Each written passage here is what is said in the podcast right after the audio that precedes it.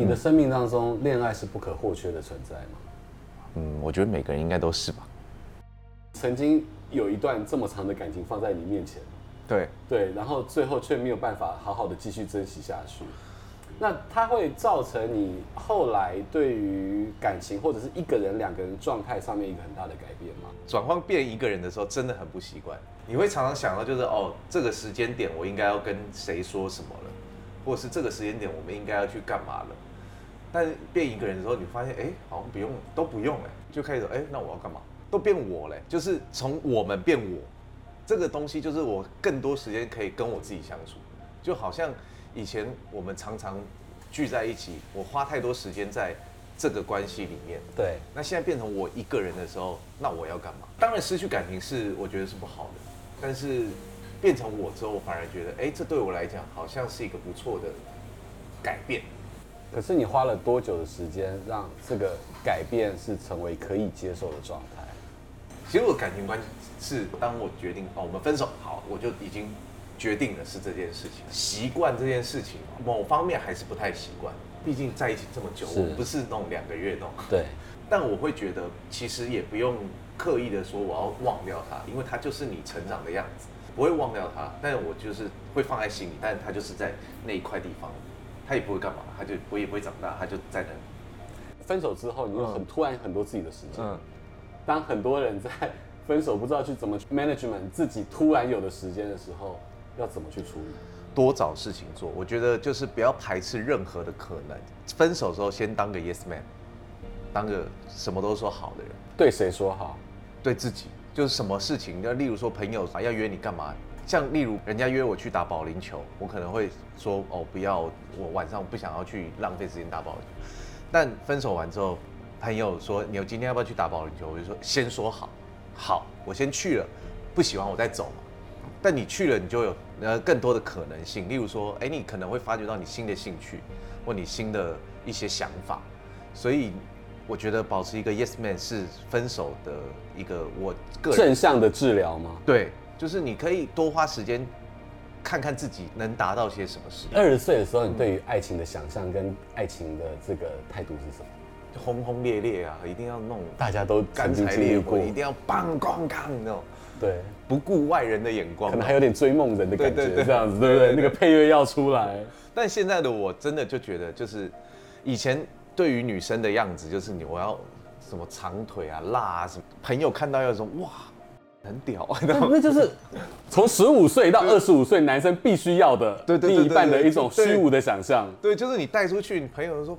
你怎么可以兄兄弟羡慕的眼神，对对对对对，然后要跟你讲乐色话，这样子。哇，我现在我们跟朋友之间聊天都说，嗯，真的能聊天就好，不一样哈。对，会喜欢那个样，但现在的我真的觉得最重要的重点排在第一位的是可以跟我聊天的人，这个对我来讲已经是最重要的事情。这段时间也约会过不少女生，约会的对象有些人就是长再漂亮，但坐在旁边你就是聊不起来。所以我现在现阶段对于感情就是。嗯，这第一是要能聊天，二是要我看得顺眼，我还是视觉动物嘛，是我还要看得顺眼。但是能聊天已经占据了，跟二十岁的我已经整个颠颠倒。不一样。对，现在的我好像有点偏太理性。好，就算我们聊得来，但是这个女生出现了一点点小小的缺点，我就会无限啪放大，这样就会觉得好像不对，因为感觉应该要谈恋爱必须感性高过于理性。对，感觉好像我现在又太理性，所以就导致于我现在。找对象偏难，也不知道好好还是不好，就是有点太知道自己想要干嘛，太知道自己对于感情想要什么。我觉得对爱情是不好，因为爱情就是要来得很快，像龙卷风。对，他就是爱情，有时候就是你不能想太多，不能你要不顾一切。三十岁世代的男生，好了，嗯，怎么样能够被女生青睐？三十岁的男生必须要有一个绝对的条件，就是你要能。呃，经济要有，你不能为了钱而愁。就是我就算是精致穷，嗯、我也花得起这些钱，我能负担得起，对，我能 handle 得了这件事情。你不能到三十岁的时候还在就是为了下一杯咖啡而在想说完了完了，我要这这怎么样拿过来拿过来，就是这样子，你的整个人才会让女生喜欢。你不不愁这个东西的时候，你就有机会去想别的事。我真的觉得男生要自信。不管你今天到底有没有，你有没有钱，或者是你的事业长怎么样，真的对自己要有自信。以前的我很没自信，就会觉得这个女生不会喜欢我了。但男生有自信，反而会吸引到女生，感觉就是一个气场的问题。嗯，就像我们在观察女生，同样女生也会观察我们。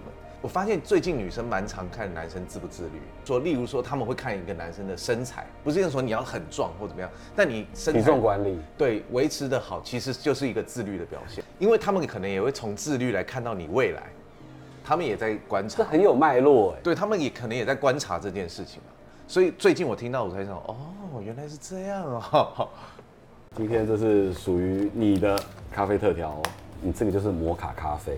没有那么死甜的甜味，嗯、可是你可以有一些烟熏的味道。我常常会在讲说，我们的生命当中需要一些烟熏，或者是这种熏香，让你的这个况味跟层次会越来越的多。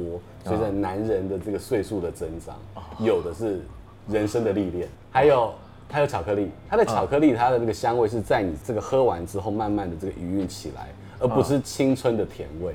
啊，这个可能是符合你现在三十六岁的当下，可能还蛮适合你的。哦，对对对对对对，所以我觉得今天就可以来好好聊聊你的家庭对你的影响。我家其实我有点遗传，我爸以前就是很喜欢表演。我开始要走这一行的时候，我爸不是非常的赞同。因为他知道这一行非常辛苦。你看，我们的上一辈都是这样子，就觉得你不要再踩坑了。真的，因为原因是因为我爸之前有去报考华视训练班，然后呢，他就在华视训练班等了一整天。那时候是零演，就那种一只有一个便当，钱还不多，甚至五百块都不到。他等了一整天，然后也没有拍到他。他那时候就决定了不要做这件事。然后，所以当我这个小儿子出来的时候，因为我哥是循着我爸的路。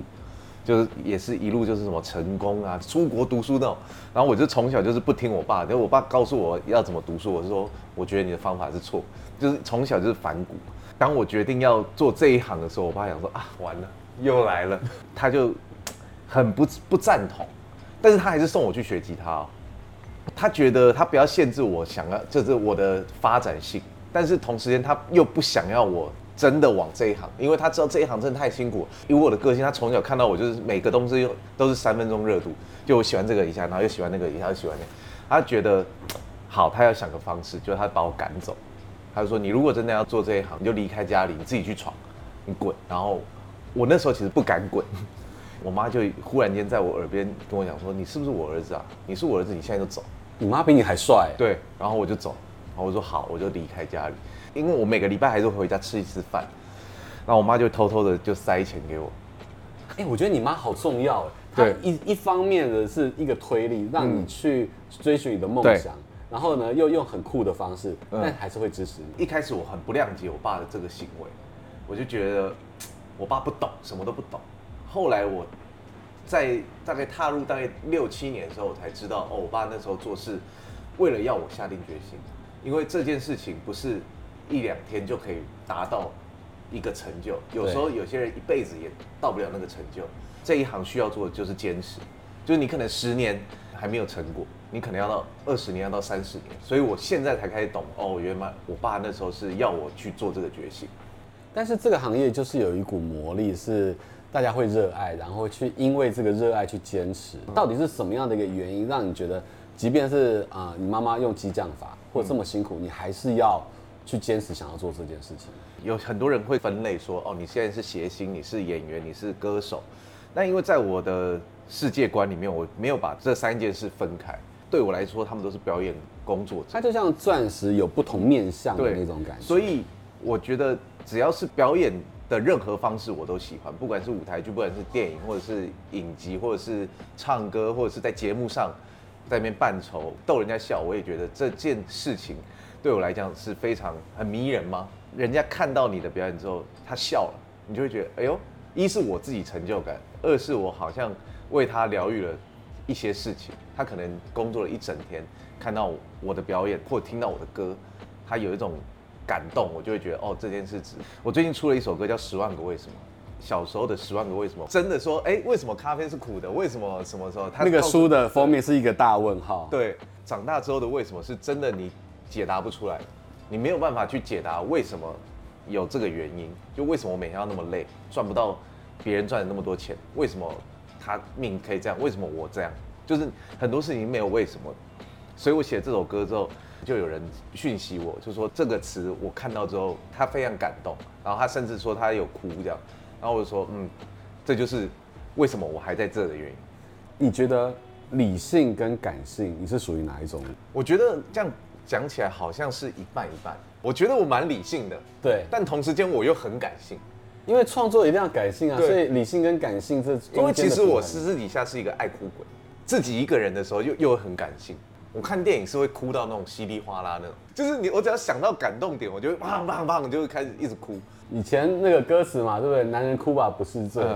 你会觉得你年纪越大越容易被那个开关打开就哭吗？哎、欸，好像是哎、欸。你突然之间你坚强到了一个临界点之后，哎、欸，反而你可以接受流泪这件事情。对，应该是说二十几岁的我，因为那时候正在出来闯荡，我一方面是倔强。不想要让家里或者是别人觉得看到你脆弱的那一面，你不行这样，所以你会盯着什么东西都盯着。但后来三十几岁之后，加上我上一段感情的结束之后，我发现好像其实不用那么盯。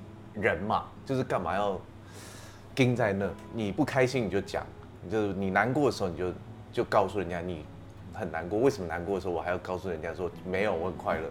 就是好像没有那么多所谓的坚持。我们很多人会担心孤单寂寞一个人，可是到了我这个年纪的时候，我珍惜享受一个人的时间，在某一个 moment 的时候，你一个人，你反而能够好好去 enjoy 这件事情。你刚刚这样讲，我才忽然间想到，现在的我很喜欢走路，以前的我很讨厌走路。你就可能听个音乐去享受你在走路的时候，你会脑中会想东西，你跟你自己在讲话。像我现在下班，我就可能可以走去捷运站做个捷运这种。对，对你就会享受这个时光。以前就会觉得哇，这个很浪费时间，还要坐捷运，还要干嘛？反而现在这些时间变得很珍贵。就是那时候不是大家说失恋之后都会一个人去干嘛？一个人旅行，一个人干嘛？一个人看电影，一个人去咖啡厅，一个人喝酒这样。然后我就想说，我一个人去看电影，为什么啊？但我一直不觉得一个人看电影这这件我可以办到。好，我跟你说，现在很多的电影都是有经典复刻修复。嗯，我现在再去看，我会一个人去看。有些时候呢，小金安二郎曾经讲过，有些电影拍好，不是给你现在看，是等到你长大到一定的人生阶段的时候给你看的。你觉得你现在三十六岁，嗯，跟你当年二十岁最大的差别是什么？我发现三十六岁的我。跟二十岁的我最大的差别就是在我步调变慢了。就是我有一首歌叫做《小皮球》，小皮球在里面在讲的就是以前我们小时候，就是你希望快嘛，你什么都要快，什么都要快。你看到那种科技日新月异，你要你要看，你都要看得很远，你要觉得你要跟人家拼，你要很快。但你就是你在快的过程中，你忘记了你看到些什么。例如说我们在坐车的时候，你你会忽略掉一些美景。那反而我现在的我会去注意到这些风景，对，这些风景，这些风景，这些过程，所以我觉得现在的我最大差别就是，我会觉得慢慢来比较快。这是九把刀写的一句话，我那时候看得非常有感触，就是慢慢来，真的感觉好像会比较快。你有些时候需要一些沉淀，你可以去思考的更清楚。嗯，如果你正处于就是你不知道自己到底想要什么时候，你可以试着把步调放慢。你刚刚讲到一个重点，就是说，我从你的身上开始去发现，你开始知道放慢脚步的美好，嗯、去感受人生的况味，慢慢好像知道你的人生跟二十岁比较起来，你要什么了。嗯。可是还有很多的人，大概年龄跟你相仿，但是还不知道自己要去抓到自己热爱的那个东西是什么。你会给大家什么建议？真的就是先慢下来，去享受自己一个人，多去试试不同的东西。跳脱舒适圈，做一些你可能平常真的不会做的事情。我们常常会讲说，你可能一个人可以跑很快，但是一群人可以跟你一起走很远啊。对对对对，所以你的你的圈子其实会去影响了你的生活。就是你不知道干嘛的时候，我所谓的 yes man 就是你发现多种可能。今天忽然出来这件，发现哎，这群朋友才是你真的喜欢的样子，你就会默默的加入了这个越来越好的团队。你就会让自己的生活会往你想要的方式前进。其实演算法它是把人的生活跟世界变窄的一个万恶的冤手。演算法它推给你的是你喜欢的东西，对，它也扼杀了你去探索其他你原本不熟悉的可能性。当然，现在在讲 AI，在讲演算法的时候，有些时候你要把一些主控权回到自己身上。一个人他怎么样的去享受这个步调的放缓？还有你刚刚讲的，男生不管在哪个时代，二十岁、三十岁、四十岁，自信非常重要。自信的底气来自于你有没有能够知道自己要什么，嗯，然后有没有做过努力。一定要努力啦，因为努力不见得是要就是做给谁看，但你不努力，一定大家都不看。就在今天专属于你的咖啡的最后一口，我们要跟大家说拜拜了。好，好，拜拜，拜拜。欢迎光临。哎哎，你说，这还要回保密。